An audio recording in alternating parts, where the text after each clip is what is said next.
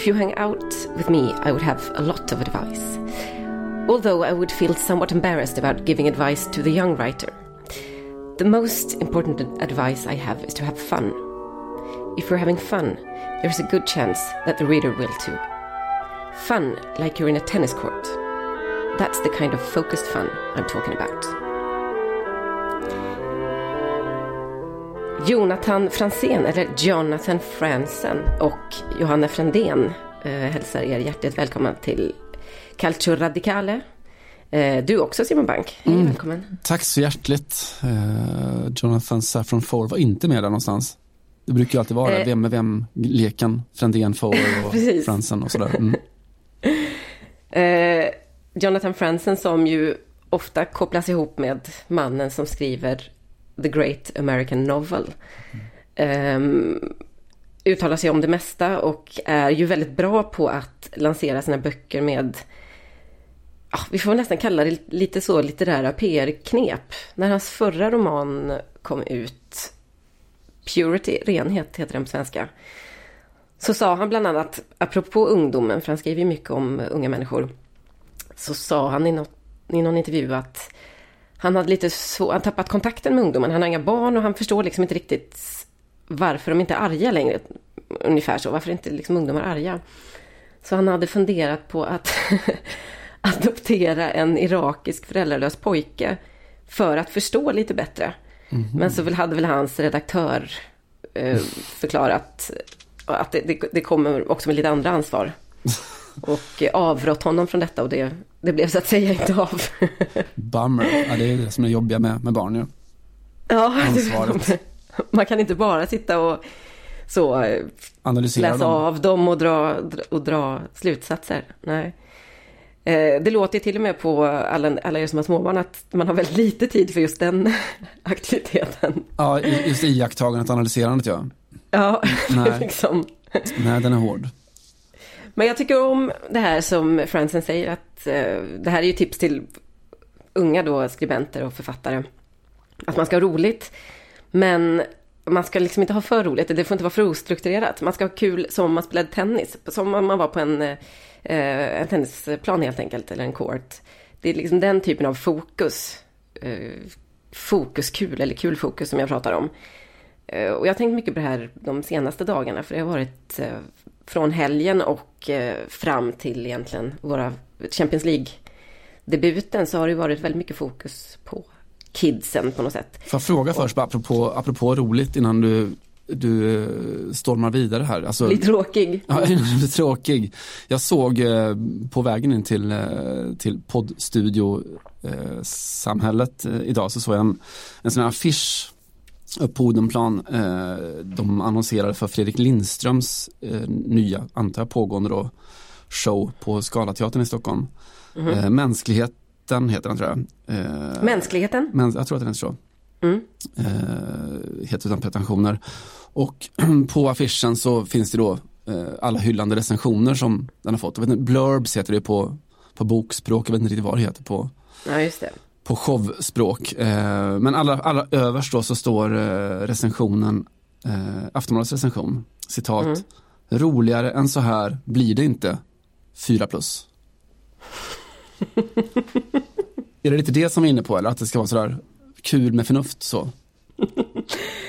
det var det var, det var lite så, den svenskaste recension man har hört talas om.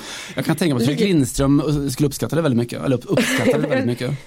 Jag känner också att det, den recensionen går lite armkrok med det här svenska talspråket. Så roligt ska vi inte ha. Just det. som att, som också säger väldigt mycket om lite så här vårt ganska egentligen karga sinne, eller kynne på något sätt. Mm. Ja, nej så roligt ska vi inte ha. Just det, eller den mer västgötska varianten. Roligt och roligt, gresesant och roligt. Nej, just så. Precis så. Uh, nej, men det, det intressanta egentligen med Fransen är att han säger att man ska ha uh, focused fun som uh, like in a tennis court. Uh, och det här tycker jag, det är ju på något sätt väldigt lätt översättbart till fotbollsspråk. Vi, har, vi gör ju en fotbollslitteratur och tennispodd om man ska vara helt mm. ärlig. För det är inte första gången tennis dyker upp i, i alla fall i våra ingångsvärden eller citat, vår citatstart. Eh, och det är väldigt eh, intressant tycker jag att se de här, ehm, de här liksom, eh, den här nya vågen av jätte, jätteunga stjärnor. Och i, i helgen framför allt och även lite grann igår så eh, såg vi ju eh, Barcelonas eh, Ansu Fati göra liksom en sensationell eh, debut och inte så mycket egentligen i, i Champions League men i, där, där såg man att han, han vägde lite för lätt helt enkelt. Men att det är en 16-åring, 16, 300 dagar någonting, åring som har egentligen allt vad som krävs redan av en anfallare i La Liga skulle jag vilja påstå, där inte är lika, man inte blir lika fysiskt ansatt av, av eh, motståndarna. Dortmund hade inte så svårt att, att liksom täppa till och tränga ut honom så, men, men mot eh, Valencia gjorde han kanske inte vad han ville, men inte långt ifrån det. Och, ja, det, det blev målrekord efter vad det var 111 sekunder och han var helt enkelt eh, på den nivån som man kanske för en 10-15 år sedan trodde att inga tonåringar skulle kunna vara längre. För att det där tillhörde kanske Pelé-tiden, alltså mm. den tiden när fotbollen inte var så extremt professionaliserad och inte så strukturerad. Så att eh, det var konstigt för en, någon i sena tonåren i alla fall, att slå igenom. Och sen så Messi är förstås det senaste exemplet på det. Men sen har det väl egentligen känts som att det inte riktigt ska vara möjligt. Och nu har vi honom och vi har eh, Atleticos eh, Joao Felix förstås. Eh, och det här är lite, vi är ju en långsam podd och det är bra på många sätt. Eh, det, ibland är det lite dåligt och det är att vi sitter här och pratar om en spelare som jag, som jag inte ska se ikväll. För jag ska ju faktiskt se PSG Real Madrid. Men som många kommer se ikväll och som vi inte har sett. Så att eh, en liten sån disclaimer att vi inte vet vad som händer i mötet mellan Atletico Madrid och Juventus. Men oavsett det så är det ju en, det har ju lagts en enorm Eh, övergångssumma på Felix, det har ni följt under sommaren. Och eh, Ansu Fati har ju gått, tagit sig via Barcelonas egna led upp till A-laget. Och har väl blivit en, eh, helt plötsligt en startspelare för att de har en sånt, sånt manfall i, i anfallet. Eh, det är ganska intressant. Det mest intressanta med eh, Ansu Fati, och så här är det ju oftast med riktigt unga spelare, det är ju inte de själva, för de är så unga så att de har inte hunnit göra något som är nästan värt att prata om. Det är som att de inte är riktigt färdiga som, färdigformade som människor. De har inga... Mm. Ja, har de en historia så är den väldigt kort. Den är oftast 15-16 år lång helt enkelt. Eh, men i det här fallet så började det faktiskt med att pappa Borifati eh, lämnade rubb och stubb och familj och sin då gravida hustru i Guinea-Bissau i början på 00-talet och tog sig till Portugal och hamnade i Spanien i en eh, liten kommun som heter eh, Marina Leda i Andalusien. Där han fick jobb och sen så efter några år så kom familjen efter då och man märkte att eh, framförallt son nummer två, eh, Ansumane, var en, en talang utöver det vanliga. Eh, även hans storebror spelar faktiskt i Barcelonas, eller går på La Masia och spelar i Barcelonas ungdomsled då. Eh, Borifati kom till då Marina Leda som är en liten, ett litet mini-Kuba skulle man kunna säga mm. i eh, ja, Andalusien. Det är liksom en sorts eh, autonom nästan kommun som efter Franco-eran då i slutet på 70-talet, början på 80-talet gjorde en sorts eh, ja, man får nästan kalla det en arbetarrevolution. Man, arbetarna och eh, med, med en ledare som sedan blev borgmästare, Juan Manuel San, Sanchez Gordillo, gjorde helt enkelt eh, en massa protestaktioner och eh, bland annat hungerstrejkade man för att få ta över marken man brukade, som tillhörde en vän till den spanska kungen. Lyckades med detta efter eh, ganska så långt slit och många protester och så vidare. Och byggde en liten kommun då med 2600-700 invånare någonting. Som har bedrivits som ett stort eh, kollektiv egentligen med eh, någon sorts direktdemokrati. Där skiljer de sig lite från Kuba då på, den ganska viktiga punkten. Eh, till exempel så tjänar alla då som jobbar inom offentlig verksamhet eh, lika mycket pengar. Man har en, en grundlön på 12 500, eh, 12 000 nu ska du höra, eh, 1250 euro ungefär. Som ju låter väldigt lite men som i Spanien är en, en, en helt okej lön. Och det här är dessutom några år sedan då. Och Eh, dessutom så så inrättade man ett system för att undvika bostadsspekulation. Att alla med väldigt mycket stöd från kommunen får bygga sitt eget hus helt enkelt. Ehm, och ja, det finns en massa exempel på det här. Men bland annat så den här direktdemokratin går ut på att man alla har rätt att, att gå på någon form av kommunfullmäktigemöten och rösta. Eh, Juan Manuel Sánchez Gordillo ser ut väldigt mycket som någon som har lett en arbetarrevolution ska se ut. Alltså han har ett eh, Daniel Suhonen-skägg. Mm. Eh, Flanellskjorta. Ja, det är varmt i Andalusien men han har ofta någon form av sombrero och eh, ja, han ser ut som Ernest Hemingway ungefär kan man säga. Mm. Kanske mer än någonting annat. Och har varit borgmästare sedan 79 då i den här kommunen. Eh, lämnade tidigare i år för att för första gången på 40 år så blev faktiskt eh, det här partiet, de, de vann valet med väldigt knapp marginal men han insåg att det var, det var liksom dags att eh, kliva av. Han hade hälsoproblem också.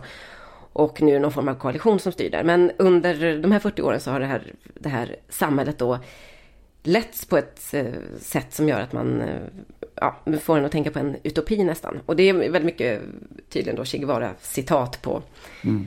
på graffitiväggarna i den här eh, lilla kommunen. Hur som helst, hit kom då Borifati och fick jobb som eh, Sanchez Gordillos privatchaufför. Enligt legenden. Det finns också en lite mer, vad ska man säga, källkritisk legend som säger att han bara blev chaufför i, i kommunen. Men hur som helst, det här är i alla fall en av versionerna. De har inte, det har inte riktigt gått att fastställa än. Det, alltså det, det, det just paus för att alla socialistiska revolutionärer måste ju ha en privatchaufför. Det känns ju rimligt. Ja, lite så. Det, vi får inte glömma att också de måste kunna röra på sig, så att säga, utan att bli antastade av populassen. Just det. Hur som helst, det vi alltså helt säkert vet är att eh, borgmästare då, eh, Sanchez Gordillo, tog eh, Borifati under sina armar på något sätt. Under sina armar, under sina vingar. Ja, vad han nu har för vi säger att han flyger. Och eh, såg till att han fick eh, jobb och eh, bostad och så vidare. Och eh, hjälpte honom när familjen skulle installera sig i eh, den här lilla kommunen. Eh, och sen så flyttade de till en bit utanför, i närheten av Sevilla kan man säga. Och eh, Borifati växte upp då med sina syskon i Andalusien. Värvades av Barcelonas ungdomsakademi, då La Masia, 2012. Så han har egentligen sedan typ tioårsåldern bott i Katalonien och gjorde då sin debut igår, nu när vi spelar in den podden, som startspelare i Champions League. Han hade faktiskt aldrig ens gjort en match för Barcas B-lag när han blev uppkallad till A-laget. Eh, och eh, vi som såg matchen helgen mot Valencia noterade ju att det var någonting väldigt, väldigt speciellt över mm. insatsen. Inte så att han kommer vara dominant i 20 år framöver såklart. Det, det är fortfarande svårt att slå igenom som väldigt, väldigt ung i, i fotbollsvärlden som den ser ut nu. Men det var, det var någonting med när det här väldigt oskuldsfulla möter en väldigt hård mm. fotbollsvärld och det här som man ibland pratar om i, i sammanhang när det gäller att lägga straffar. Du vet att det är alltid de, eller ja, legenden säger i alla fall att det nästan alltid är de yngre som grejar det bäst för att man inte riktigt har tagit in allvaret mm. och förstår inte riktigt vilken, vilken tyngd som ligger på ens axlar. Så var det verkligen att se eh, Ansu Fati spela fotboll mot Valencia i helgen. Och eh, som sagt, det kommer säkert ta lite tid men eh, det, var, det var väl många som jublade och julade över hans eh, debut i klubben. Och det var, jag tror inte heller att det är en slump att när han hade gjort sin debut i eh, La Liga då för, för, för förra helgen någonting så la Leo Messi upp en väldigt eh, fin bild när han kramade om Ansu Fati. Många har sett den då. Han, man ser Messi framifrån och så ser man Ansu Fatis ryggtavla med, med namnet. Och Messi kramar om honom och blundar på ett sätt som ser väldigt njutningsfullt ut. Och det var... No, det hade kunnat se väldigt utstuderat ut såklart, men det, det kändes väldigt, både ganska intimt och, och, och väldigt mysigt och ett sätt också att säga att... Ja, ge såklart Ansu Fati sin välsignelse. Den är ju inte så lätt att få av Leo Messi. Det är ju många som har gått bet såklart genom åren. Bojan Kirkic kanske, mm. mm. Antoine Griezmann lite grann under sommaren. Det har ju varit ganska så tydligt att Messi hade velat ta tillbaka Neymar och var inte så jätteimponerad av, av den här värvningen och så. Men, eh, och en rad andra som har fallit ifrån. Zlatan Ibrahimovic var väl inte ung, men han var väl i alla fall en, en, en hotbild på något sätt. Ehm, det här var eh, ett sorts, eh, en liten sån, ja, social media-bild över ett eh, tänkbart tronskifte och någon, någon form av meddelande från Messis sida att du är välkommen och jag för att Ansu skulle ju i realiteten kunna vara Leo Messis son ju, alltså rent åldersmässigt kanske finns någon sån enkel man, ja. kan, man kan inte vara hotad av sin son. Nej, precis. Och jag tror att det är ju någonting med fotbollsspelare när man kommer upp i en viss ålder och det inträffar väl ofta strax efter 30. Att man börjar känna att man är inte hotad längre egentligen på något sätt. Leo Messi vet ju vad han har gjort och han förstår ju att den här, han kommer fortfarande kunna gå i pension från Barcelona utan att Ansu Fati har pensionerat honom. Utan det här var mm. snarare ett, ett lite generöst sätt att visa att um, livet går vidare och det här är framtiden på något sätt. Ja, alltså jag tycker det finns något jätteintressant just det där som du är inne på med, med unga spelare då som man, man trodde verkligen att, att tiden hade runnit ifrån dem i den här totalt, eh, inte bara genomprofessionaliserade utan genommetodiserade eh, eh, moderna fotbollen. Att det liksom inte mm. finns någon plats riktigt längre för att du måste gå till ett fotbollsuniversitet för att kunna göra dig en plats i, Exakt. i de här stora lagen. Men jag undrar om mm. det kan kanske vara lite, lite tvärtom nästan. Eh, om man skulle ha den politiska kopplingen så, så är det eh, i den här då där alla ska in i maskinen på något sätt så kanske det finns just en plats för det lite mer liberala sinnelaget som du har när du är 16 eller 17 där du där du är, ja, genom att du inte har lärt dig allt så kommer du också bryta med allt som alla andra har lärt sig också och att det finns en, en, grund, en grundkvalitet i det. Mm. Eh, jag tänker lite, alltså det finns någon sån här, du var inne på straffar där med att det finns någon forskning som visar att unga spelare ofta, oftare sätter dem för att de inte tänker så, så förbannat. Eh, jag associerar till eh, min högst personliga icke-empiriska upplevelse av skådespelare då på, på scenen hur att det finns två stycken eh, former av riktigt duktiga skådisar. Det ena är de som är eh, de som klarar att gräva ner sig totalt i texten eh, och förstår texten fullt ut, gör sin analys och sin djupläsning och sådär och, och, och, kan leverera utifrån, utifrån den. Och den andra är de som är rätt dumma i huvudet som liksom inte överhuvudtaget eh, tar in texten utan bara levererar skiten utan att ens känna den i princip. Mm. Och att det är mellanskiktet däremellan som inte, inte riktigt funkar. De som tänker och inte är inte smarta nog och inte spontana nog, ungefär så. Ja, just det. Uh, ja, du, den här gamla klassiska som mycket väl kan vara en myt från Maratonmannen är väl med Dustin Hoffman och, och Sir Lawrence Olivier som, som ska spela mot varandra och, och Dustin Hoffman uh, har någon scen när han ska spela någon som då har inte sovit på, på flera dygn och, och gamle Sir Lawrence frågar men hur har du, hur har du förberett dig och Dustin Hoffman förklarar att ja, men jag, har, jag har ju då method actat och jag har, inte, jag har inte sovit på tre dygn. Det är så jag har förberett mig. Mm. Uh, och så Lawrence Olivier tittar på honom och man tänker sig att han låg något slags så här, torrt Noel, Noel Curtis leende liksom och, och sa att uh, Ever tried acting? Uh, ungefär så. Alltså jag vet inte om det, om det kan ligga någonting i det att det finns en nu mer än någonsin finns det en plats för de som bara faktiskt går in och kör och bryter mönster. Just det, som inte förbereder sig på att gå in i rollen så mycket. Nej, för de vet inte vad rollen innebär. Däremot är det lite gulligt att inför debuten då, eller när han blev upplockad i A-laget nu precis i början på säsongen, Ansu Fati i Barcelona, så säger ju hans pappa då, mm. Bo, vår vän Bori, att eh, kvällen innan så ja, hela dagen innan så åt han inte och han sov nästan ingenting. Och själv sa han efter matchen att, eh, att han stannade kvar ett tag på planen efteråt för att det var så man måste bara insupa det. Det gick liksom inte att, att, att förstå riktigt vad som hade hänt. Um, och det där är ju också charmigt. Jag tror någonstans att det kanske är den perfekta mixen av någon som förstår allvaret i den mån att man då inte sover eller äter, vilket är en helt eh, naturlig reaktion såklart. Men ändå går ut och gör en helt orädd prestation och inte riktigt, inte ser alls tyngd ut av det.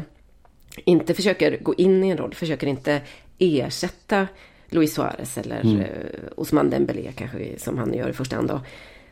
Men sen ändå har sinnesnärvaro att vänta nu, jag ska stanna kvar och, och liksom andas den här luften för att det här händer bara en gång. Mm. Eh, jag var inte där när jag var 16 år. Eh, vågar jag påstå. Var var du när du var 16 år? Ja, jag var långt ifrån eh, alla de här, liksom den, här den här insikten av, nej, jag behöver inte ens gå in på det egentligen Simon, för det är inte det intressanta här. Eh, det jag däremot tror ligger bakom den här fascinationen vid ungdomen och att också kanske att en spelare som Joao Felix blir en av de dyraste genom historien. Mm. Att det handlar ju om, ja dels handlar det ju om att, att eh, det ekonomiska systemet ser ut som det gör nu, och inte minst med eh, Fifa Fair Play. Att helt plötsligt så vi hamnat i nästan en logisk lucka. För en spelare kan, kan bli nästan så dyr som man vet att köpande klubb har budgethål för och så vidare. Men utöver det så tror jag också att det handlar om en sorts fräschör som inte bara handlar om att de är unga utan det handlar om att fotbollen är väldigt eh, cynisk eh, såklart och den har förlorat sin oskuld för länge sedan och så.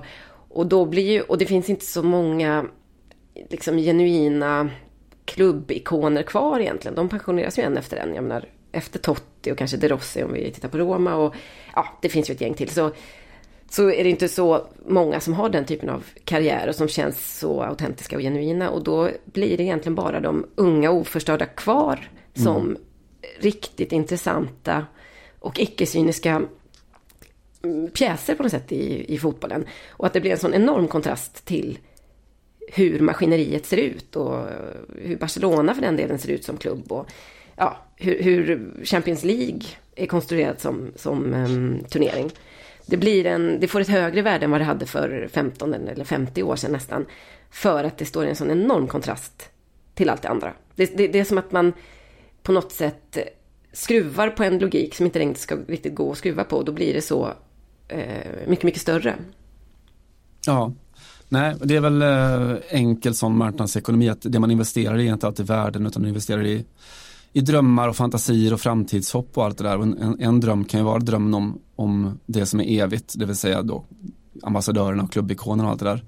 Den andra drömmen mm. är väl drömmen om en, om en framtid Eh, och den finns väl ofta i, i 16-åriga fötter oavsett hur, ja, hur framtiden faktiskt kommer att se ut så finns det alltid en, eh, en tanke och en känsla. Därför som vi alltid som, som journalister och iakttagare vill leta efter det, det som ska komma, det som ska bli stort snarare än det som är stort. Just det. Eh, just, om man ska sådär, alltså jag hamnar i någon sorts filmassociationsbanor. Apropå det där autentiska och, och icke-cyniska och så. Eh, för det här handlar om att framställa någonting, på ett cyniskt sätt framställa en bild av det naiva, vilket ju låter som en, en otrolig självmotsägelse.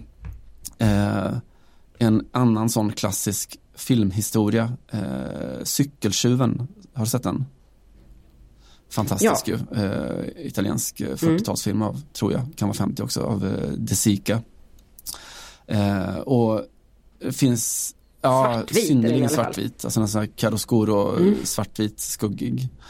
Eh, och det finns en sån här oerhört klassisk scen eh, där då Bruno, sonen i familjen, eh, det handlar om en fattig familj då som eh, de, de, måste ha en cykel för att kunna försörja sig. Eh, och eh, den här cykeln blir stulen. Men det finns en scen då där Bruno, en då, jag vet inte, 8-9-årig barnskådis, ska gråta, eh, vilket är det svåraste som finns för en skådespelare såklart att göra det på ett trovärdigt sätt. Ännu svårare kanske för en, en 8-9-årig barnskådis. Eh, men det sägs då enligt legenden så ska då Desika, regissören, ha under inspelningen då, eh, efter ett par tagningar, där man lyckas inte få till de här tårarna som det ska vara, så tar han ett paket cigaretter och stoppar ner i fickan då på den här ovetande barnskådespelaren. Uh, och sen låtsas att han, man var, var det mina cigg någonstans? Uh, är, det, är det du som har snott dem? Nej, nej, det, det har jag verkligen inte gjort. Och så går han fram och plockar fram cigarettpaketet ur fickan på, på barnskådisen. Uh, och skäller ut honom efter noter liksom. för att han är så oärlig och för att han är tjuv och allting. Vilket såklart får till följd att den här stackars 8-9-åringen börjar gråta. Och då rullar kamerorna. Då får de äkta, naiva rena tårarna framställda på det mest cyniska av sätt. Eh, där har vi vår Ansu Fati-parallell. Långt ifrån. Lite ser man framåt också när han kommer till, eh, jag vet inte, får möta, säg Liverpool borta i en eh, kvartsfinal och eh, hemmapubliken i ställningen 3-0 kör sin Fatih Fatih What's the score.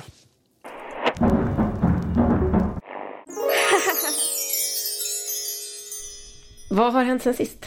Jo då, jag har ju också utöver att ha grävt ner mig i en, eh, en lång intervju som man gör. Det där är lite fördel med att ha en podcast. Att jag Häromveckan när, eh, när Donald Trump var ute för att köpa Grönland så gav jag mig ut och, och eh, laborerade och dammsög grönländska nyhetssajter för att se om det kanske finns någon, fanns någon fotbollskoppling. Någon, någon som man kunde hitta eh, och någon lustifikation av något slag och hittade då att Grönland precis samma dag hade tillsatt en ny gammal förbundskapten, en eh, eritreansk före detta barnsoldat, eh, flykting till Danmark som kommer till Grönland, byggt upp hela deras fotboll och som nu då eh, bor och lever i Örebro.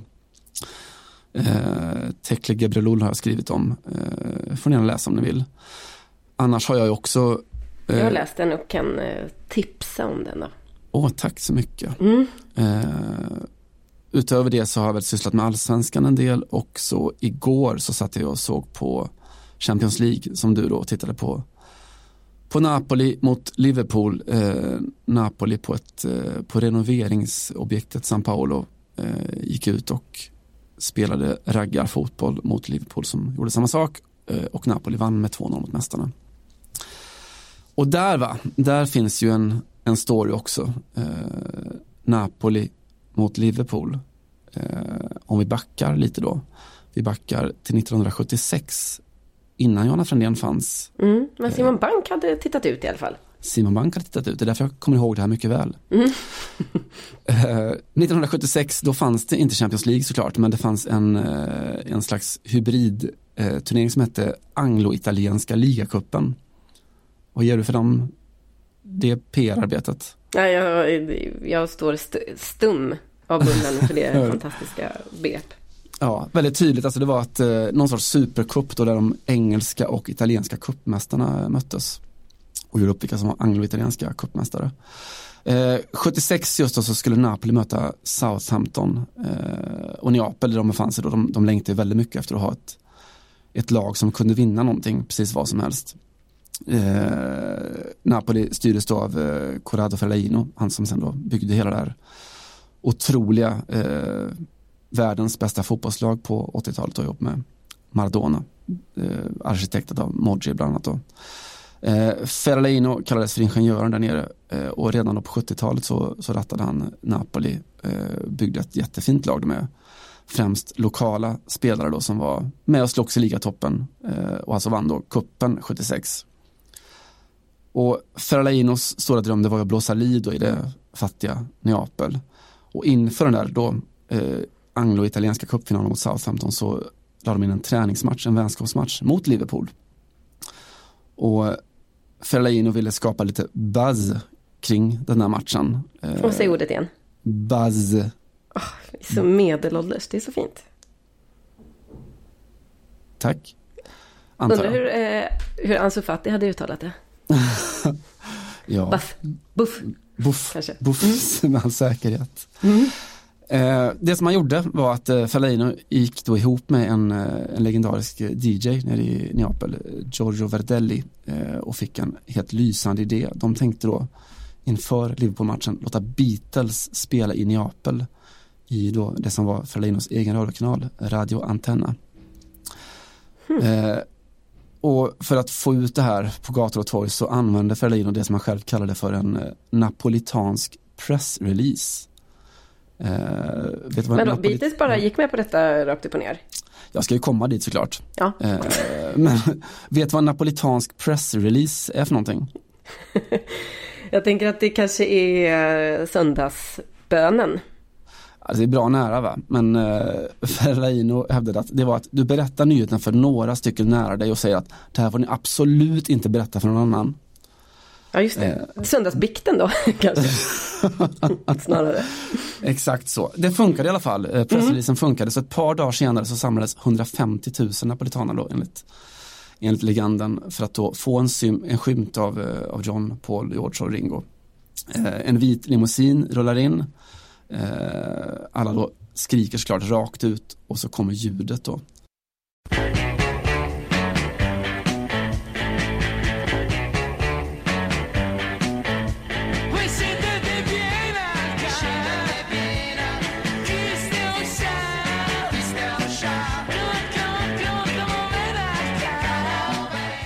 Twist and shout.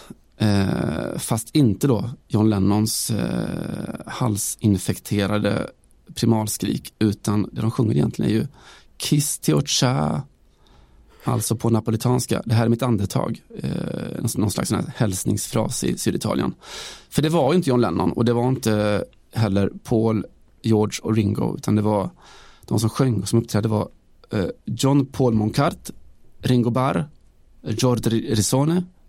Det var alltså Shampoo, eh, fyra stycken syditalienska musiker som hade satt ihop eh, plojcovers på Beatles-låtar på Neapel-dialekt. Eh, man kan ju tänka att 150 000 napolitanare borde vara lite lack på det här men de älskar skiten, de tyckte det var underbart. Eh, det blev en enorm succé, Shampoo blev jättestora, folk fick inte nog av dem. Eh, vi kan väl då lite mer in extenso lyssna på deras variant av Help. Eh, Pepe heter den.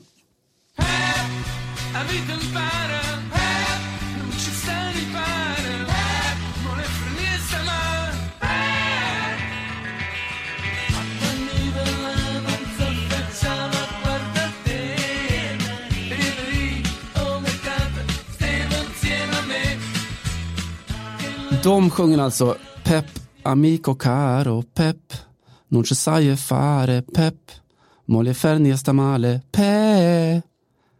Eh, ja, jag vet inte, men visst så sammanfattar det här på något vis allt som man egentligen älskar och inte älskar med Italien. Ja, alltså framförallt så känner jag att, det, att den stora frågan är ju när ska den här kuppen återupprättas? För att eh, den hade ju varit ett otroligt så friskt inslag kan jag känna i. Då, då hade man kanske inte ens behövt massa 16-åringar på plan. Man kanske hade känt att det hade varit lite så här, oskuldsfullt och nytt eh, och osyniskt bara av sig självt. Ja, att det fan får vara lite dåligt ibland. Att det dåliga är väldigt, väldigt bra. Mm. Eh, jag antar att det är en livshållning som man måste ha i Neapel kanske.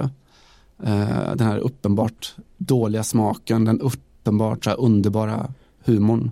Mm. Eh, du frågar ju om eh, hur Beatles gick med på det här och det gjorde de inte då. Men, men eh, då som ett tidsdokument också, hur tror du att Beatles reagerade på allt det här? Jo, det var inte så att de stämde skiten ur shampoo direkt utan de de, de sa, vi, vi är ändå större än Jesus. Och så blev också neapolitanerna riktigt lacka för en gångs skull. Ingen blev lack, Beatles gillade shampoo. Mm -hmm. eh, jag vet inte vad man ska landa i men eh, så där kunde det vara när Napoli mötte Liverpool för sådär 43 år sedan. Eh, det var inte bättre förr, men jo, det var det visst. Ja, det var det ju. I alla fall sett i gårdagens match får man väl säga att det var betydligt bättre förr. Faktiskt så. Eh, där har vi vår, vår Champions League-take eh, den här veckan. Fotbollny. Radikal. Annars då, vad, har det hänt något kul i, på den franska fronten sen vi talades vid? Ja, på den franska fronten, det som kommer att ha hänt återigen när podden går ut är väl att jag har varit och tittat på Paris Saint-Germain mot eh, Real Madrid. Ehm, detta vet vi inget om i nuläget. Vad har hänt mer? Jag, eh, förutom att sitta och glo och förundras av Ansu Fati i helgen så, så rattade jag in Manchester United Arsenal i ehm, början på veckan. Damernas? damernas, precis. Ehm, det är Manchester United som ju har kommit in i finrummen till slut. Upp i alla fall i första ligan. I eh, Women's Super League i England. Och eh, det var ett... Ehm, för första gången har jag noterat, vi har ju pratat om att det hänt mycket sedan sommaren. Så har ju de här stora ehm, resultatsajterna och apparna, många av dem har ju helt plötsligt börjat ehm, ta in eh, de resultat där. Så att mycket, mycket enklare att följa och det är mycket enklare att eh, också kolla på morgonen sådär, vad är det för matcher att och, och kolla på ikväll. Eh, det slutade ju med, det var väl många som trodde att Arsenal som är ett eh, topplag såklart skulle göra lidandet rätt så kort med Manchester United. United stod emot väldigt, väldigt bra utan att eh, liksom sälja ut sig själva. Men eh, Daniel van de Donk fick till slut dra in segermålet i eh, 89 minuter någonting sånt där. Eh, ja, jag är lite spänd på hur den här liksom traditionella konkurrenssituationen och rivaliteten i engelsk fotboll, hur den ska, hur den kommer att, huruvida den kommer att återupprepa sig i, på damsidan. Vi vet ju redan att Chelsea och Arsenal tillhör toppskiktet, men eh, det blir kul att se om United satsar så pass mycket så att de eh, faktiskt finns med där också. Eh, Liverpool förstås också och så vidare. Det var ja, en, en lite så förändringens vindar på något sätt. Eh, en ganska bra match också. Utan att eh, så skämma bort oss med en massa mål och så vidare. Nej, jag såg, alltså, såg bara någon sorts highlights-paket. Det såg ut väldigt mycket som att United spelade jättemycket handbollsförsvar. Man gjorde det väldigt, väldigt tappert. Man eh, led lite med dem när det där målet kom till slut. Mm, precis. Eller jag såg i och för sig matchen med en brinnande Arsenal-supporter som gick från att ja, okej, okay, det kan vi kolla på, till att eh, inte skrika sig hes, men inte långt ifrån, när det blev mål. Eh, och eh, han, vi kan, vi kan väl genom alias min pappa, skulle plötsligt höra av sig då till min bror, som är Manchester United-supporter, och liksom retas lite över det här resultatet. Så att eh, också en match som man inte riktigt känner till förrän en timme innan den ska spelas eh, kan framkalla den här typen av känslor. Och det är väl styrkan i att eh, herrklubbarna satsar på, på damfotboll. Vi, det finns ju olika skolor här och det är fantastiskt fint såklart med, med rena damklubbar. Det finns många sådana med lång fin tradition i Europa. Men för att det ska bli, för att det ska engagera väldigt mycket så tror jag nog att det här eh, nästan behövs. Ja, det är en, eh, en oerhört smart genväg om inte annat. Sen kan man ha ur ett svenskt perspektiv eh, aktualiserat av, av Malmö FF och LB07 debatten som, som vi har haft i Sverige den senaste veckan. Eh, att det finns ju sannoliken saker att säga om att klubbar eh, åker snålskjuts upp genom seriesystemen och sådär, de här stora. Men, men det är klart att det är så att eh, vill om man ser det som ett, eh, ett ändamål och ett mål, vilket man såklart gör, att, att damfotbollen ska växa så snabbt som möjligt eh, och så stort som möjligt, så det är klart att det, eh, att det går mycket snabbare om man, om man tar över etablerade enorma globala varumärken och kliver in där. Jag har svårt att se att det skulle kunna funka på något annat sätt, att när nu damfotbollen är så oerhört stor liksom på landslagssidan inte minst, att stjärnorna är så stora att att eh, det skulle kunna fortsätta med att du har ett, jag vet inte, Juvisy eh, som spelar sina matcher med, med 500 engagerade supportrar. Även om det är, är trevligt. Eh, mm. Jag kan säga att de mm. finns faktiskt inte längre. De har ju eh, bytt namn till eh, Paris. Paris FC eller vad är det? Mm. Just det, precis. Eh, och den enda damklubben, renodlade damklubben i Frankrikes högsta ligan är nu eh, Soyo där bland mm. annat Corinne Diacre, förbundskaptenen, kommer ifrån. Eh, ingen, inget avsnitt är ju fulländat utan att vi citerar Jorge Valdano, även om vi ibland eh, håller oss ifrån detta för att han inte ska så att säga, kräva stimpengar av oss. Jorge Valdano skrev så här i somras, mitt under eh, fotbolls-VM. Man skäms lite grann när man inser att det vi kallar världens mest populära fenomen, alltså fotbollen, har existerat i över ett eh, sekel och hela tiden eh, låtsas som att kvinnorna inte finns. Det här tvingar oss att ställa oss frågan, vad, ven, vad menar vi med ett populärt fenomen om vi samtiden, samtidigt eh, avlägsnar hälften av mänskligheten bara på grund av rena fördomar från den? Ja, Valdan, Vi har pratat om det förut att eh, den här yrvakna debatten kring kvinnors fotboll som man känner på många sätt ligger så här tio år efter eh, den svenska kontexten. Men när man formulerar den som Jorge Valdano gör så, så må det ju sannerligen vara hänt. Han, är, han har ju rätt på allt, alltid, i evighet. Amen. Jag är också bara en flicka som står framför en pojke och ber honom att älska henne. Jorge Valdano driver faktiskt också en tes som vi har varit inne på i podden lite grann kring damfotbollen i samma text då. Där han börjar med, han inledde sin eh, kolumn med att eh, resonera kring det här med när man förolämpar spelare. Och hans take på det, eller man ska säga, hans ingångsvärde är lite grann att det sämsta för fotbollen är egentligen likgiltighet. Att eh, om det finns konflikter, om det finns eh, svordomar och invektiv och så vidare, så det är ändå bättre någonstans. Och så skriver han ju då att eh, det här klassiska som man ropar efter någon man inte tycker om så att säga i Spanien, i de puta. Horungen, eh, rakt översatt, men såklart mycket, mycket mer vanligt förekommande, eller familjärt, familjärt vulgärt någonstans i Spanien. Kan Och- typ betyda din jävel väl i, Ja, i exakt nivå. Ja. Precis så, in i, i vulgaritetsnivå. Och eh, så avslutar han sitt resonemang med att säga att låt oss hoppas att vi på sikt får höra eh, folk som ropar Hija de puta efter fotbollsspelare.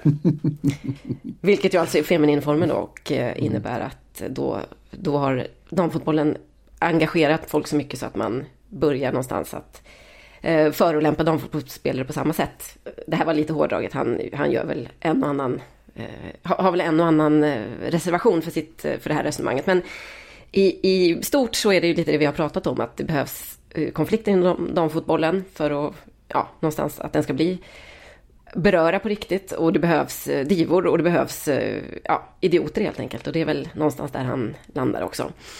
Det har varit väldigt mycket diskussion de senaste veckorna i Frankrike om just det här med eh, att såra folk med invektiv, eller fotbollsspelare då, från läktarplats.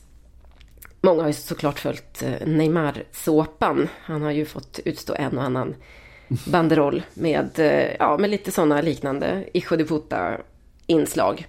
Eh, inte så konstigt. Nu har väl, nu när han avgjorde då olyckligt matchen mot Strasbourg för PSG, så var det fortfarande så att de flesta supportrarna sa att vi har långt ifrån förlåtit honom. Och, och Neymar verkar ha fattat läget och säger själv att jag hoppas bara att ja, jag är beredd på allting och för mig kommer varje match vara en bortamatch den här säsongen. Det är jag helt införstådd med.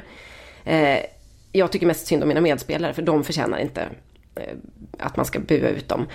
Och eh, nå- några av ultragrupperna har sagt det också, att vi från och med nu så kommer vi vara helt likgiltiga faktiskt inför Neymar och återigen då. Det, det sämsta, eller det värsta man kan vara mot en fotbollsspelare enligt Valdanos resonemang och, och även det som drivs här. Eh, vi kommer inte bua ut honom, vi vill inte straffa ut resten av laget som vi stöttar, utan vi, han finns inte för oss ungefär. Motsatsen till kärlek är inte hat, utan likgiltighet. Är det där? Det är exakt det, precis där vi landar. Eh, den stora frågan i Frankrike har ju varit de banderoller med homofobiska budskap som har varit frekvent förekommande under eh, början på hösten framförallt. Eh, jag har skrivit en text om detta men i, alltså, i, den lilla risken finns ju att inte alla har läst den. Så en, en kort recap går väl ut på ungefär att man från regeringshåll faktiskt, eh, idrottsministern och jämställdhetsministern gick ut och Eh, med uppskattande ord och, och välkomnade beslutet av eh, huvuddomaren i en av de första matcherna under säsongen att avbryta en match där det förekom eh, homofobiska budskap och eh, även hejaramsor.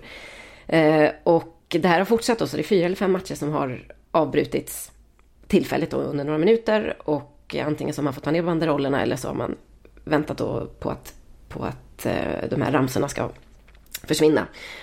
Och det här har liksom på något sätt eh, startat någon form av nästan kulturkrig i Frankrike. Alltså, jag tror att vi kan... Det här med identitetspolitik är väldigt eh, populärt att prata om i Sverige. Det är egentligen det enda man eh, diskuterar på politisk nivå någonstans för att... Trots att man inte får prata om det. Frågor. Vad sa du? Ja, exakt så. Och slippa kanske lite tyngre frågor som, inte vet jag, ekonomisk fördelningspolitik och så vidare. Hur som helst, eh, i Frankrike så ser man inte det här så ofta, men det här har, nu har, har vi verkligen hamnat i det läget där det har blivit väldigt mycket frågor kring vem har rätt att bestämma vad man får säga? Eh, vad är en minoritet och vad är en förolämpning? Eh, ordet enculé, som är egentligen det som har debatterats mest här, betyder då, och nu får alla med känsla öron hålla för dem, att rövknulla någon. Det här är ett väldigt, en väldigt vanlig eh, förolämpning eh, i, i eh, nästan alla latinska länder. Vaffanculo betyder egentligen samma sak. Och eh, det här, bland annat så är det väldigt vanligt i, i många hejaramsor som är institutionaliserade mer eller mindre. I Marseille så sjunger man ju detta ofta om PSG och så vidare.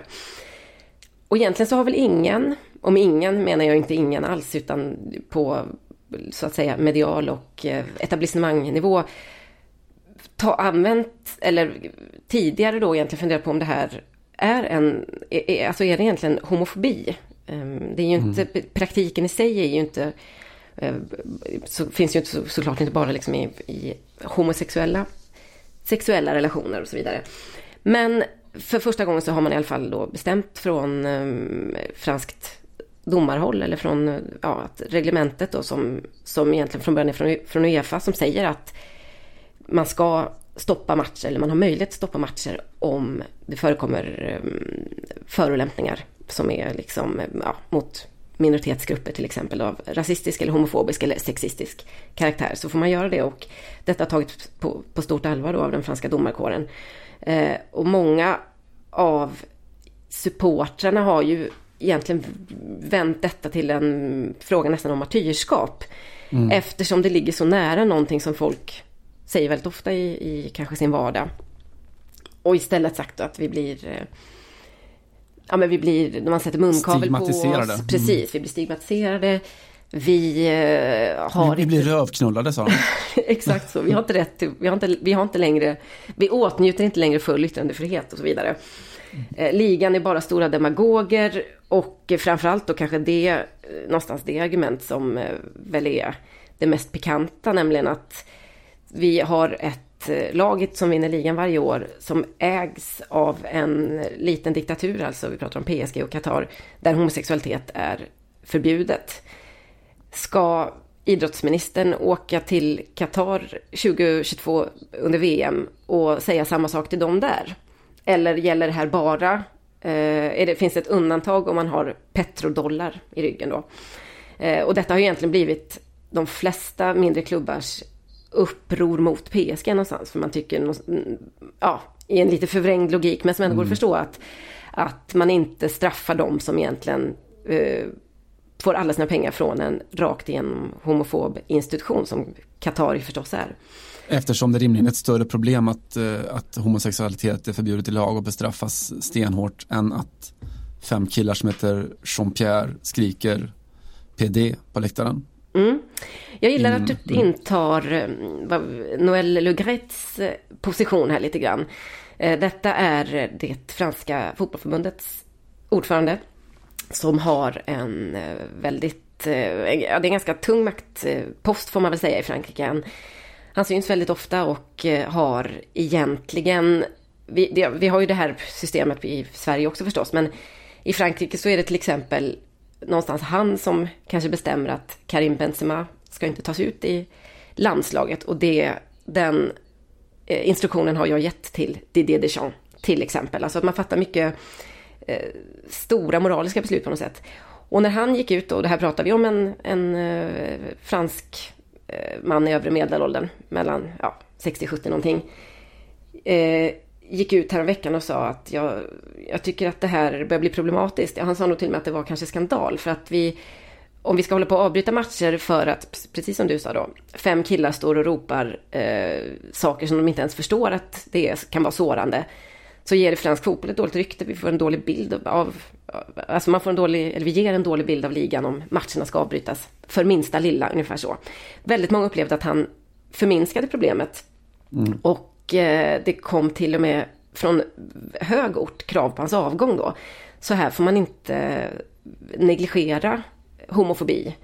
Eh, och det är ganska tydligt tycker jag att man har, att det här egentligen i grunden är en, ja det är ett kulturkrig men det är framförallt en sån generationskonflikt och väldigt mycket eh, att jämföra med när man tidigare ropade då rasistiska tillmälen eller på, inte vet jag, 50-60-talet när man sa neger till exempel.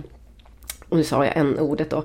Men för att, eh, att folk ska förstå lite att för en väldigt stor grupp i samhället så tycker man att det här betyder, för mig är inte det här på något sätt eh, kopplat till homofobi eller rasism. Det är bara något vi säger för att destabilisera motståndaren ungefär då.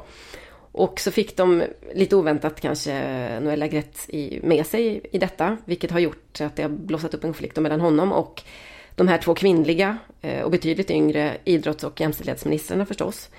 Som har tagit eh, den, den totalt motsatta positionen och uppmuntrat att man ska stänga av, eller bryta matcher i alla fall tillfälligt när, det, när eh, homofobi hörs på något sätt det är intressant för att det handlar väldigt mycket om vilka ord man får använda, men det är också intressant för att det handlar om egentligen vilken...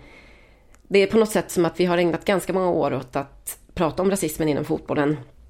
Och i Frankrike har man kommit ganska så långt. Det är ju väldigt ovanligt att, att det som fortfarande är väldigt vanligt i, i Italien till exempel och som vi såg med eh, Lukaku häromdagen bland annat och Inters supportrar försvarade ju detta att, att man har en helt aningslös syn på svarta spelare och djupt rasistisk förstås. Här är det någonstans som att den, det har man tröskat igenom. Frankrike är ett stort invandrarland. Man har haft eh, spelare från eh, de, mycket från de gamla kolonierna och sådär i väldigt, väldigt många år. Det problemet är väldigt, väldigt litet. Jag skulle säga att det är helt utraderat på, på arenorna som det ser ut nu. Och då blir det på något sätt nästa minoritetsgrupp då, eller vad man ska säga, som hamnar i fokus. Och då blir debatten nästan likadan igen. Nej men det här kan väl inte vara hela världen om några killar på mm. läktaren inte riktigt har fattat och det här ser inte bra ut för fotbollen och, och så vidare. Och eh, för första gången så kan jag känna att mitt intellektuella överjag håller ju med om att det här är en bra idé, alltså att eh, komma åt problemet, nämligen att visa att eh, här säger vi inte PD då, som betyder fjolla ungefär, eller bög, och vi ropar inte att man ska rövknulla motståndaren. Eh, samtidigt så är det en, ett extremt etablerat språksätt eller talesätt i, eller ett sätt att uttrycka sig i Frankrike, som där, där, man helt enkelt utmanar en hel... Um, ja, man utmanar en, en hel diskurs, om jag får använda lite töntiga universitetsord. För att uh, värna en grupp som alla inte ens är överens om att den är, att den är så särskilt utsatt, om du förstår vad jag menar. Det finns också mm. såklart en hel, en hel del homosexuella supportrar som har gått ut och sagt att jag personligen tar jag inte åt mig av detta, för jag känner inte att det är riktat mot bögar till exempel. Uh, även om jag kan förstå att det någonstans finns en homofobisk klang i, mm. i själva ordet. Då. Nu pratar jag inte om PD utan nu pratar jag verkligen om enculé då. Vad tycker du om alltså, det här Simon? Egentligen nej, det, ja, och det, det är det som är så intressant att prata om intellektuella överjag och så för att eh, Vi borde prata om det oftare, en, känner jag. Ja, konstant. eh, alldeles för lite tid. Vi borde bjuda in Valdano som också skulle kunna göra sin analys. Ja, Precis. Hans, uh, mitt intellektuella överjag är väl på hans, så att säga, instinktiva egonivå. Men ändå. Det hade höjt oss. Mm, jag tycker det. Och vi borde höja oss. Mm. Nej, men det, alltså, det vi, vi, har pratat om, om förut eh, i relation till, eh, till Tottenham som ju då har en, en eh, sin stora kulturfråga kring hela jids-begreppet. Alltså Tottenham som är en, en klubb med till viss del då judiska rötter eller rötter i en judisk community eh, och som då eh, under många år då har liksom hånats för att man är, man är jids och sen så approprierar man själva det begreppet och, och förvandlar det till något positivt och supportrar som kallar sig själva för Jid Army och man kallar spelarna för Jiddo och sådär. Mm. Eh, och då har du utsatts för kritik då från en del av den judiska communityn och eh, ja, de som sysslar med de här sakerna som säger att det här, det här är alldeles oavsett avsikt så är det ett kränkande och nedsättande begrepp och man borde sluta med det. Och sen vi pratar om det här så har då, jag är ju i bjärt strid med mitt journalistiska uppdrag och medlem i Tottenham Hotspur. Bjärt strid? Eh, eh, ja, vad, vad, säger man? är det okej okay, eller är det vår, vår generationsklyfta här igen då som kommer upp till ytan? Nej, eh, det var bara bra. Mm, eh, jag, jag menar mest av så här biljettskäl eh, då. Men, men, och då får man eh, då frågor lite titt som tätt från, från klubben i aktuella frågor. Hur, hur, ska vi ha det med våra eh, öl i barerna på arenan eller så. Eh, och då har det gått ut en stor enkät just kring det här temat inför den här säsongen. Då. Hur, hur ser ni som supportrar på den här frågan? Mm. Eh, och så en ganska lång enkät, det tog det som en tio minuter, en kvart att fylla i. Eh, och ett... Eh, det nya lång, mm, förlåt. Mm, ja men det är det ju faktiskt. Eh, ett, en del av den här enkäten bestod av att man då matades med citat från olika debattinlägg i den här frågan då från journalister eller filosofer eller, eller eh, intressegrupper och sånt då, som argumenterade för sin sak. Då, antingen för att ja, men det här är en, en del av fotbollskontexten och det, man har approprierat det och använt det som ett positivt begrepp, då kan det inte vara rasistiskt. Eh, eller fördomsfullt och så vidare. Och så skulle man då fylla i för varje sånt påstående så skulle man fylla i eh, delar du skribentens uppfattning, ja eller nej. Okay. Eh, Vilket bra upplägg.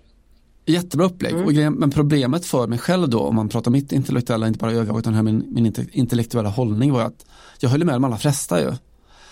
Jag höll med om att eh, det finns en problematik att, att reglera en, en fri miljö, för var går gränsen då någonstans? Mm. Jag håller med om att det är en skillnad på när eh, när Tottenham supportrar står på läktaren och, och, och Del Alli har gjort mål och man skriker He's a jiddo, jiddo, jiddo. Eh, eller om eh, låt säga Chelsea-supportrar eh, efter att ha sjungit eh, sången om Auschwitz eh, pekar på någon Tottenham-spelare och kallar honom för, för Jid.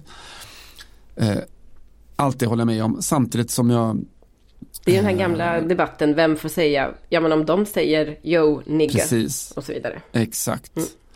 Exakt. Eh, så jag har oerhört svårt att landa i vad jag egentligen tycker, för jag tycker alltihopa på en, en och samma gång. Mm. Och framförallt, jag, jag ser liksom inget, inget självändamål i varför ska vi få stå och skrika Paris on ton cul eh, på, på, på velodromen i Marseille, liksom, om, om det nu eh, om människor upplever sig kränkta av det. Mm. Och det, det är en, en, en kränkning, det är en, en sortering av människor att, och det är ett likställande med någon form av sådär ja, analsex, sexuellt övergrepp, eh, vi våldtar er, bla bla bla och så vidare och så vidare. Eh, men det, det problemet som man hamnar i till slut, liksom, som är den stora svåra nöten att knäcka, är att var går gränsen någonstans?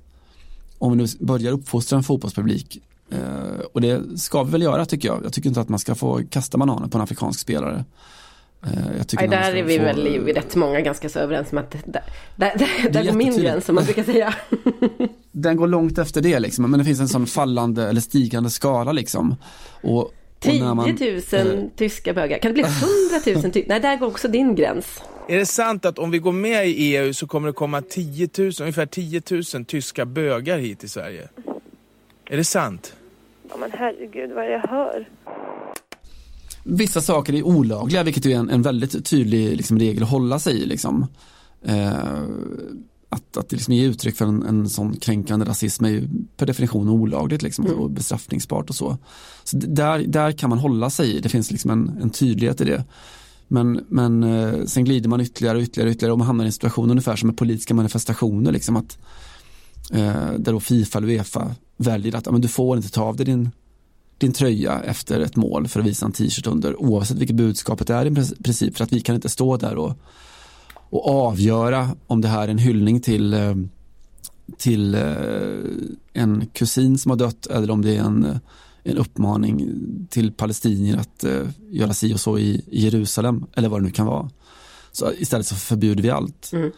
Eh, så ja, var landar jag någonstans? Jag landar i att jag vet inte riktigt. Jag Nej. vet inte exakt vad jag tycker. Mer än att väldigt många framstår som väldigt dumma i den här debatten. Ja, precis. Och det också, kommer vara intressant kanske att lyssna tillbaks på det här om några år. Och så kanske man Mm. eventuellt kommer skämmas lite över att man på något sätt tyckte att ja, här går en gräns eller här är gränsen kanske lite luddig. Eller ska just den här gruppen verkligen eh, ha tolkningsföreträde? För egentligen kanske debatten är samma som rasism och så vidare. Jag menar, det var, det var en sociolog som uttalade sig just kring det här i Frankrike och sa att det finns också väldigt starka inslag av sexism i det här uttrycket som du sa. Alltså det anspelar ju på en sorts eh, våldtäktskultur. Mm. Ja, precis. Eh, och det kanske är nästa debatt då. Eh, Får man liksom... Får man förolämpa en motståndare och kalla honom, alltså med, med kvinnliga attribut och ni är bara små tjejer och så vidare som inte klarar av att inte ha stake nog. Allt det här klassiska som ju finns inom fotbollen som är extremt maskulint kodad och där, där allt som att inte vara eh, viril och, och väldigt manlig och stark är, är dåligt på något sätt. Men det intressanta är ju också att i Frankrike har ju det här givetvis gett upphov till väldigt mycket fantasifulla omskrivningar. Alltså till, då står det helt plötsligt då massa supportrar med en, eh, banderoller där man skriver att vi ska inte då rövknulla er, men en massa ord som rimmar på det ordet på enculé. Eh, eller eh, allitteration på ett annat sätt, så att man förstår precis vad de är ute efter.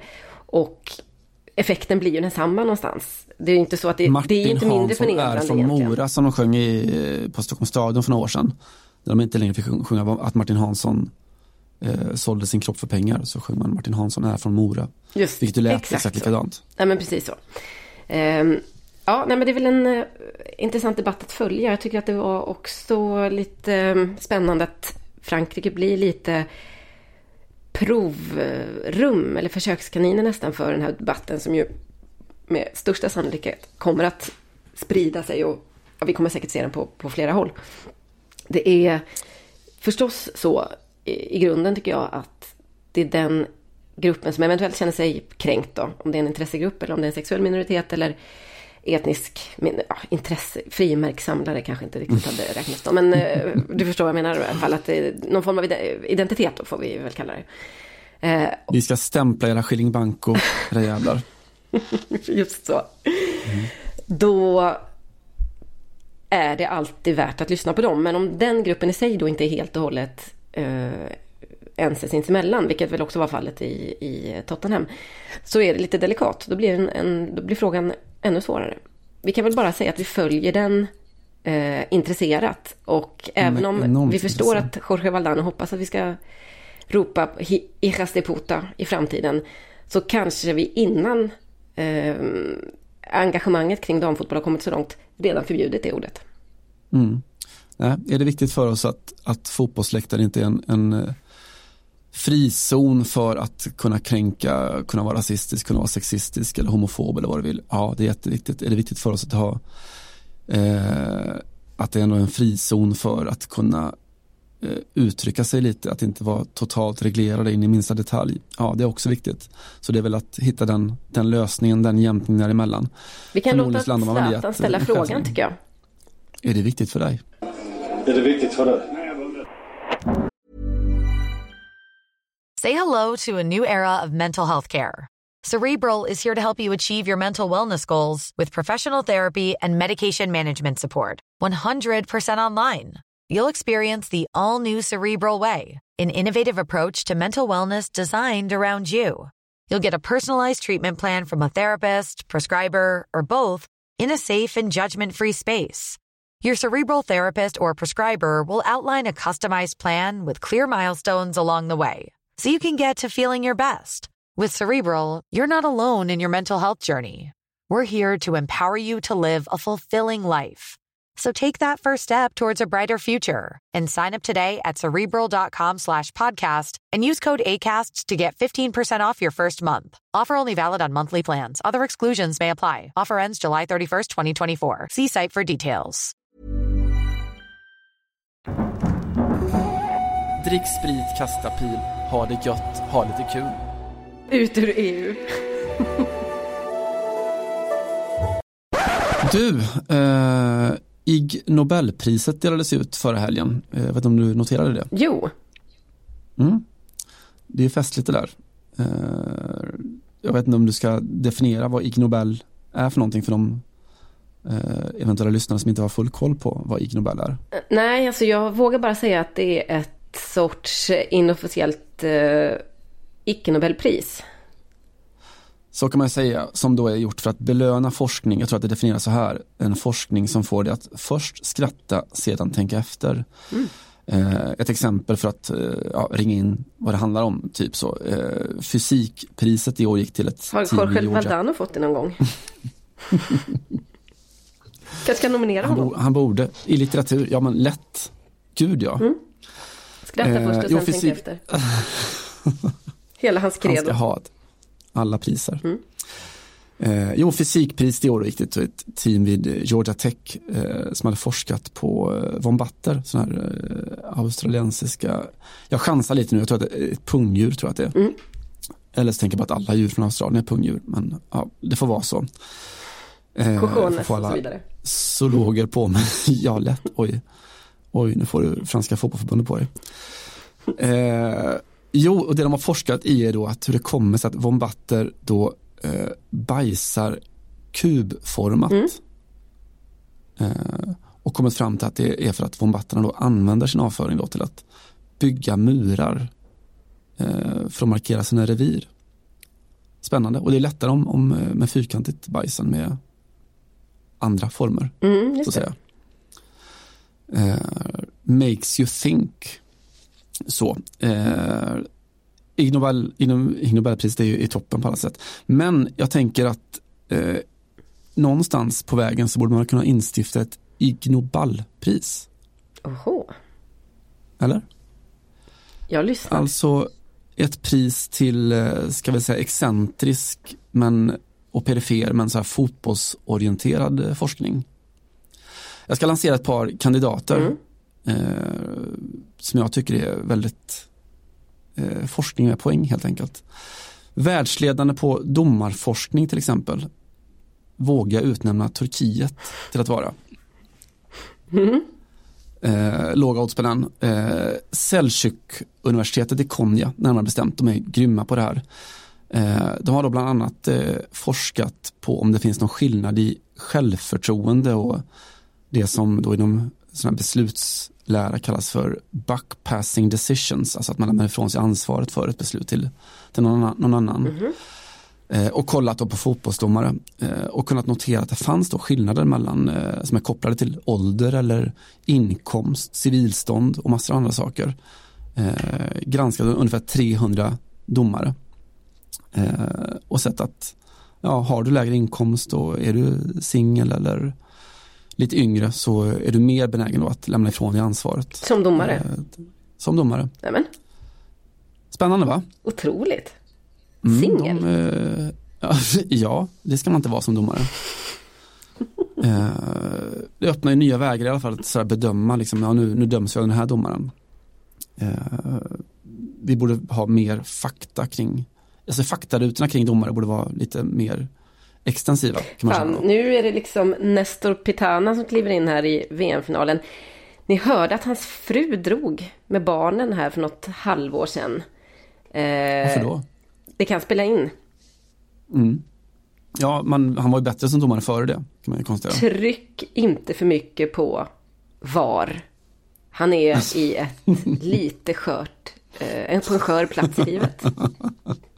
Exakt så. Bra att veta. Eh, allvarligare forskning fast eh, ja, ändå Ig Nobel-kompatibel tycker jag. Skottland, de har under väldigt lång tid då drivit eh, olika sorters projekt kring eh, demenssjukdoms, ja, demenssjukdomar helt enkelt, Alzheimers och sånt. Eh, och gjort det då genom projekt som eh, handlat om att patienterna samlas då för att aktivera sina minnesprocesser eh, Eh, och ha sina minnesterapi då kopplat till fotboll. Så här, gamla matcher, eh, finaler, historiska mål och sånt. Alltså saker som man minns liksom. Eh, och kommit fram till att det är en oerhört då produktiv och bra terapimetod. Eh, och det här har då lett till, jag tror att Center för forskning är i Glasgow tror jag, eh, men det har lett till att det finns jättemånga brittiska klubbar, Everton bland annat då, som, som driver egna projekt. Där de samlar då eh, gamla, ofta män, eh, som får minnas tillsammans.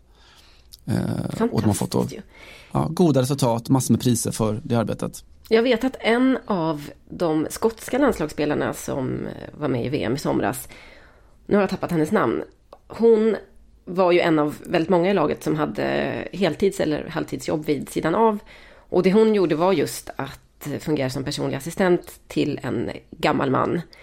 Eh, och de träffades och han var eh, lite lättdement och pratade just om väldigt mycket gamla fotbollsminnen. Eh, Inte, ja, herregud, hon var från Skottland. Tänk om det här var deras outlet så.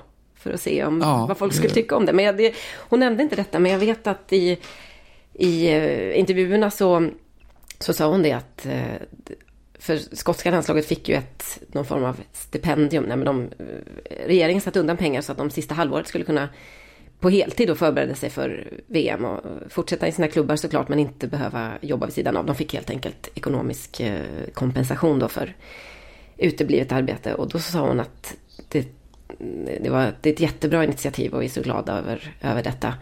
Eh, men jag kommer sakna David, säger vi. Och Mm, hon hade fått förbereda honom då på att hon skulle vara borta ganska länge. Och han hade lovat att han skulle sitta och titta och följa henne på tv under sommaren. Inte så jävla länge just Skottlands fall, men ett tag i alla fall. Eh, Väldigt mycket så. Nej, men det, det finns en logik i det, alltså känslominnena som är de starkaste. Du minns din första kärlek, du minns din skilsmässa eller när dina barn föddes och du minns kanske Filip Arberts chiplob. Eller så. Mm. Givetvis. Eh, vi nominerar dem tycker jag. Eh, annan perifer forskning. Eh, Amit Momaya, eh, kirurg, forskar vid University of Alabama. Han kollade närmare på skador som uppstår när idrottare firar sina mål. Eh, Oj, är det 2015, ligga längst ja. ner i hockeyhögen vi pratar om här då? För det, Det, tänk, det där är farligt, det tänk, ska vi ta Ja, det tänker jag alltid att herregud vad det måste vara läskigt. Vad man ibland måste dra sig för att sätta en enkel bredsida i öppet mål för man vet att det kommer göra jäkligt ont. När alla Det som på franska på. läktare kallas för böghög va? Ja, jag un- undvek det ordet nu för jag anpassar mig efter Mm. de, de franska så att säga riktlinjerna. Men eh, vill du kalla det så, så varsågod. Vill och vill. Det får stå för dig. Just det.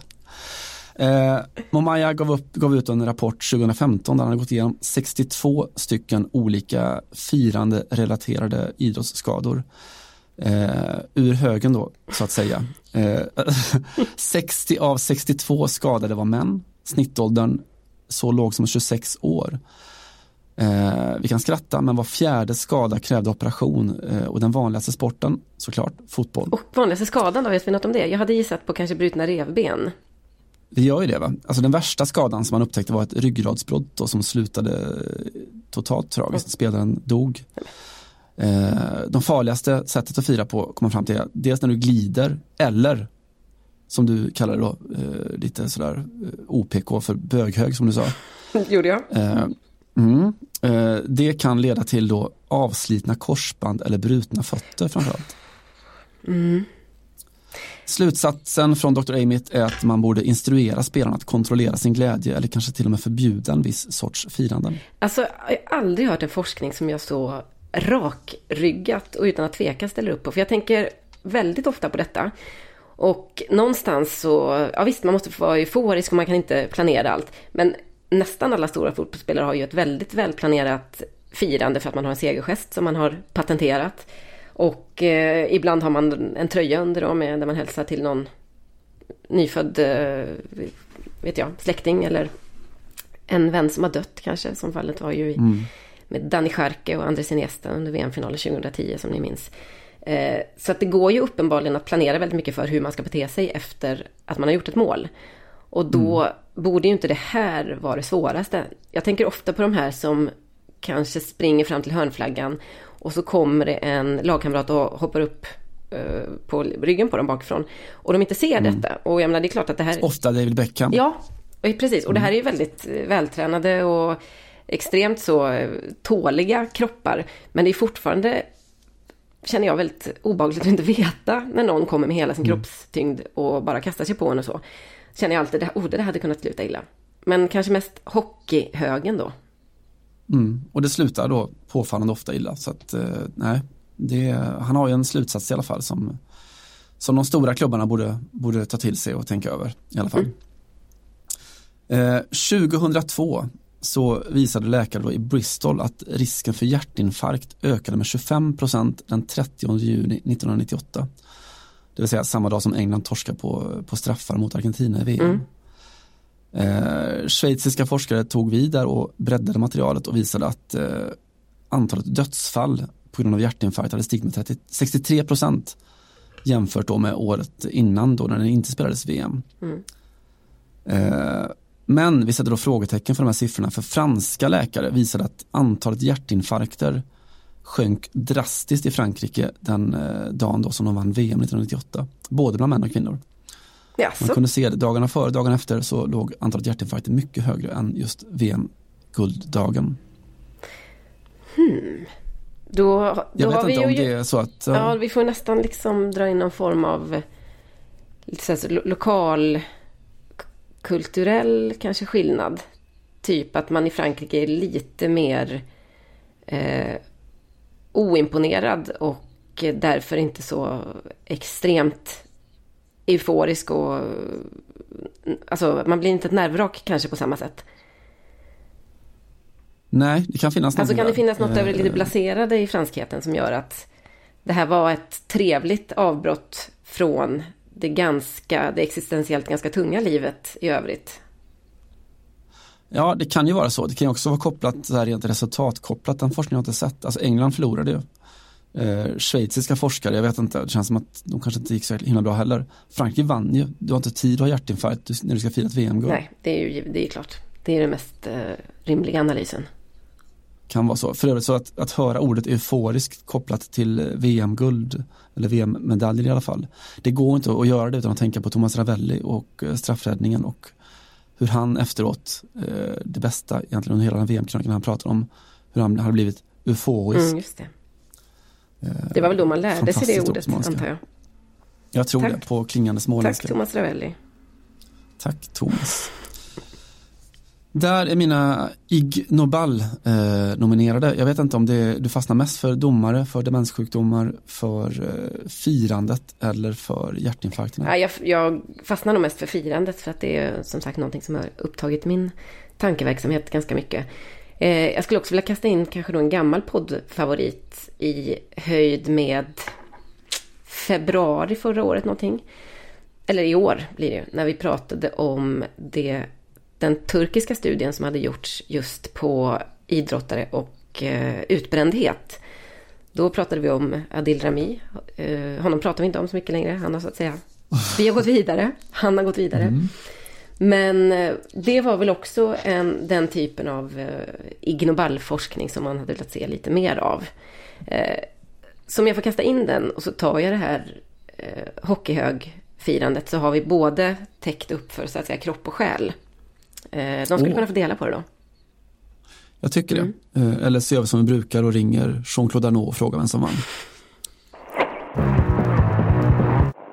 Jag tänkte presentera veckans profil och eh, kanske ha ett litet mini-intro först i musikform.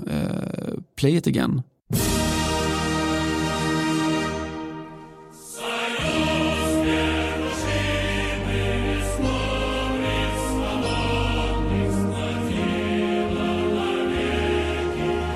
Eh, veckans profil är Artur. Eh, en fotbollsspelare som jag strängt tatt bara vet två stycken grejer om.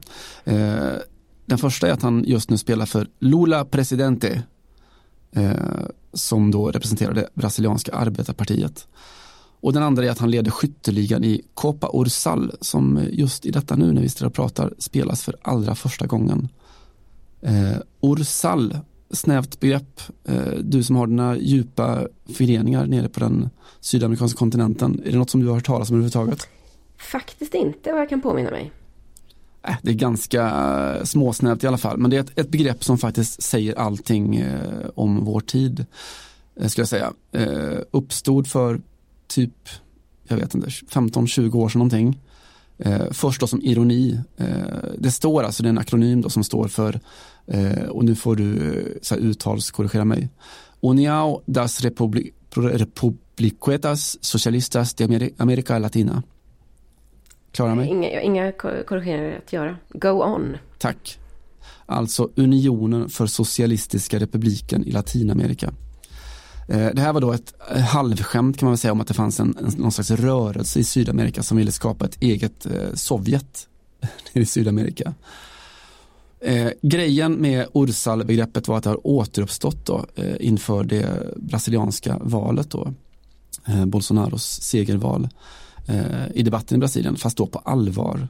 Det var så, så politiker från, ja, alltså högerextrema debattörer och politiker som hävdade att det på riktigt då fanns en sån här rörelse, en Ursal-rörelse, en kontinental konspiration som ville göra om Sydamerika till Sovjet. Ja.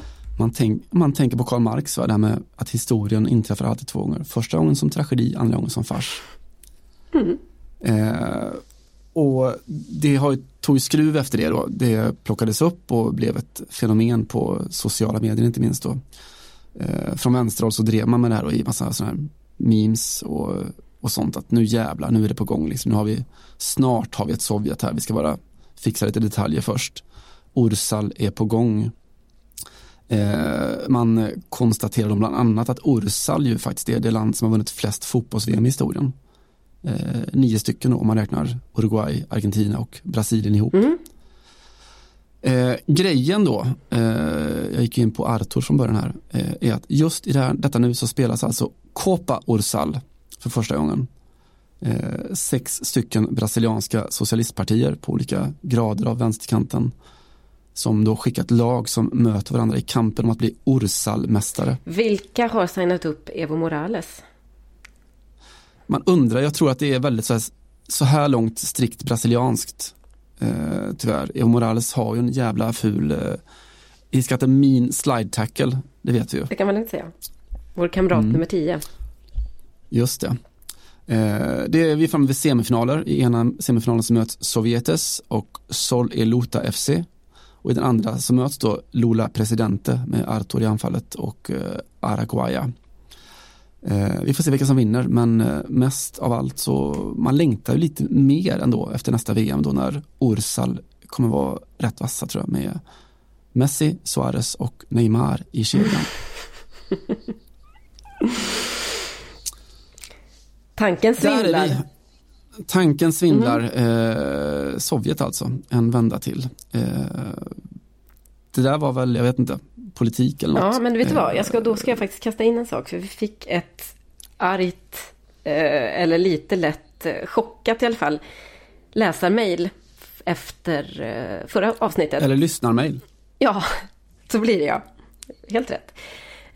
Jag hade nämligen då varit i Barcelona och sett eh, Barcelonas damlag köra över CD Tacon, eh, sedermera eller framtida i alla fall, Real Madrid med Kosovare Asllani och eh, Sofia Jakobsson. De fick för övrigt revansch och eh, vann sin första hemmamatch mot Uelva.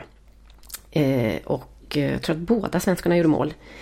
Så det var så att säga, chocken har lagt sig lite grann och eh, vägen framåt är åtminstone inte lika snårig längre för Tacon. Eh, vår lyssnare hörde av sig och undrade hur i hela hissingen vi kunde prata om Tacon utan att nämna deras logga. Tacon betyder alltså klack och loggan är en fotbollssko med en sorts stilettklack på. Ehm, Du pratade om Instagram-feminism här och Barcelona för ett tag sedan. Undrar om det var samma avsnitt. Och här, det är väl någonstans det vi har eh, att göra med här. Alltså någon form av vi spelar fotboll fast vi är också tjejer. Och här är min stilettklack. Eh, den, den typen av bildspråk. Eh, så nu har vi gjort det i alla fall. Och eh, upp, upp ehm, jag ska inte säga uppmuntrat, men i alla fall eh, tagit upp ämnet. Eh, Du pratade om en akronym just och jag vill gärna berätta att TACON betyder klack, men det står också för, för i, i bokstavsordning då, eller i, eh, så står det alltså för TACON då är T, trabajo, arbete, A, atrevimiento, eh, mod kan man säga, C, conocimiento, kunnande, O, organisación, vet ni vad det betyder? Eh, N, notoriedad, eh, erkännande kan man väl säga, eller något sånt där. Ehm, jag behövde egentligen, jag kände att jag behövde akronym eh, matcha dig. Och dessutom eh, göra våra lyssnare, ge dem vad de vill ha. Eh, vi ska posta såklart en bild på Tacons logga. Ni kan gå in och titta på den annars på World Wide Web. Eh, Snabbfråga bara, när de då mötte och krossades av Barcelona eh, i premiären. Var det så att hemmasupporterna, alla Coles, stod och sjöng Ni har sämre klack än Häcken? Nej, Det, det är otroligt tråkigt att klack eh, rakt översatt inte betyder hejaklack då på, på spanska. Vilken extrem sån fel, eh, existentiell fellänk på något sätt där mellan spanska Mm. och svenska. Däremot så betyder det framförallt så betyder, det här är en ordlek på spanska också för tacon betyder ju såklart att klacka, alltså en klack som att klacka in ett mål. Så att det betyder ju elegans också på fotbollsplanen. Men eh, framförallt, eller utöver det så betyder det alla de här andra sakerna. Eh, där vi kan konstatera att Tacon i alla fall har börjat arbeta och våga lite grann. Och eh, på lång sikt så visar de väl sin organisation då också, eller på lång sikt, men de har, är på rätt spår i alla fall. Eh, vi väntar på deras notoriedad, erkännandet på den stora scenen. Eh, det kommer när man inte längre får stryk med 9-1 av Barcelona, kan vi väl säga. Just det. Men det där var väl inget kulturtips, Johanna? Det var det absolut inte. Eh, vi ska ta ett sånt, jag ska inte säga ett snabbt, men ett ganska kort i alla fall. Åtminstone om man ser till volymen på denna lilla roman. Eller betraktelse, långa essä skulle man kunna kalla det kanske. Eh, vi pratade ju om ungdomen inledningsvis i den här podden. Jag vill också slå ett slag för ålderdomen. Vår vän säger jag utan att vi känner honom, inte jag i alla fall. Men, och i alla fall en av Sveriges mest kända greker eh, vid sidan av Alexandra Pascalidou. Theodor Kalifatides, nu landar jag i det, Mm. har nämligen skrivit en eh, fantastisk liten bok som heter Ännu ett liv. Och som handlar om, eh, som sagt, andra sidan av ungdomen, nämligen när man är i 80-årsåldern och känner att nu har jag skrivit färdigt. Hur blir livet då? Hur organiserar man det överhuvudtaget när man har varje dag i alla fall, varje arbetsdag gått upp och satt sig på pendeltåget in till Södermalm till sin skrivarlya, skrivit sina 6-8 timmar och åkt hem. Vad finns kvar av en egentligen? Eh, det här är en jättefin betraktelse över eh, just eh, skrivkramp, ålderdom, meningen någonstans i och med livet och någonstans också skillnaden kanske mellan hur Sverige och Grekland ser på och behandlar äldre människor.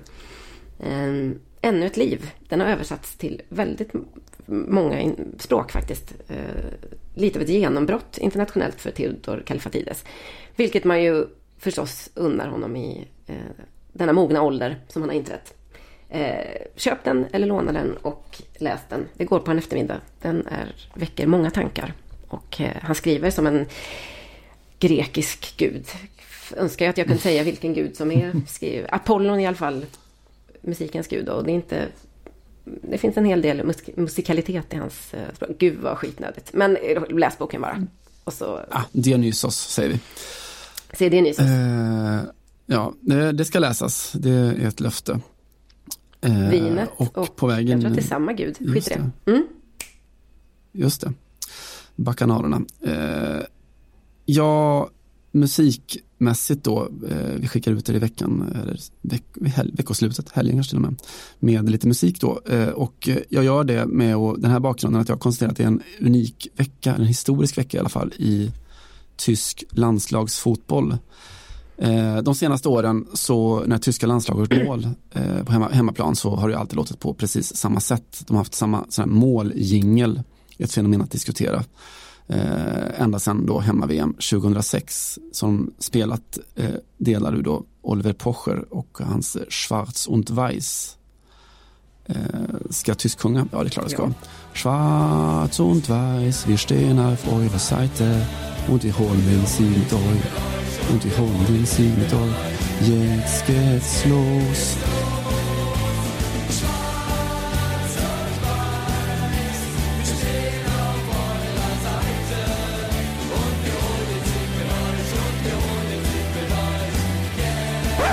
Så där har det låtit.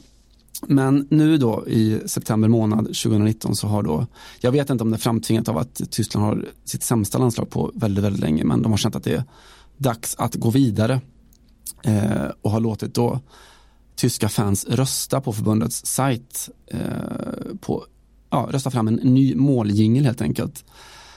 Eh, tysk vana trogen så har ju urvalet varit ganska rövigt får man säga. Eh, och de landade då till slut i, Någonting, någonting Scorpions. man vill ju, eller David Hasselhoff eller så. Eh, de landade i något sånt här generiskt aptråkigt eh, Kärnkraft 400 av Zombie Nation. Eh, ni känner igen om ni hör den och det gör ni här.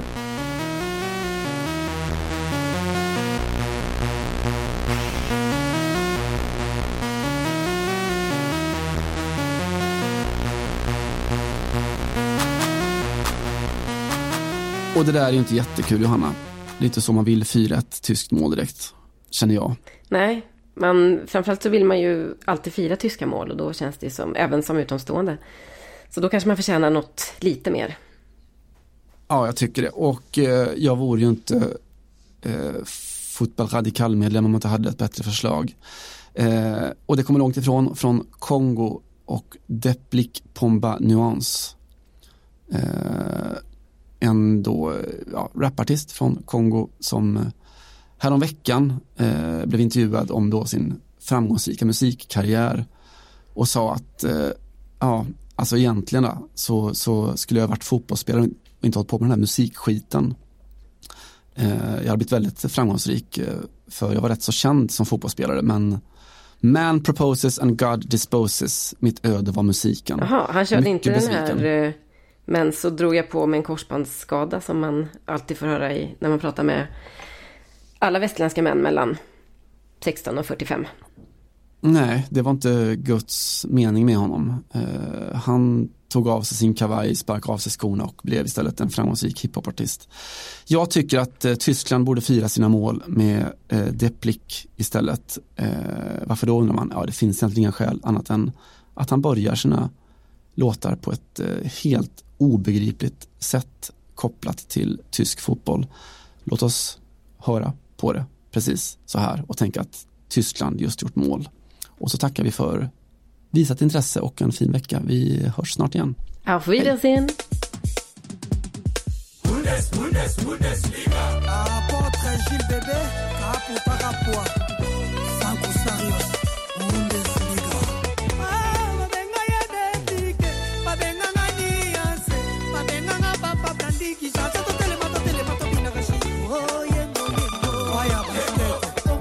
azobema balo yengoyengo patrik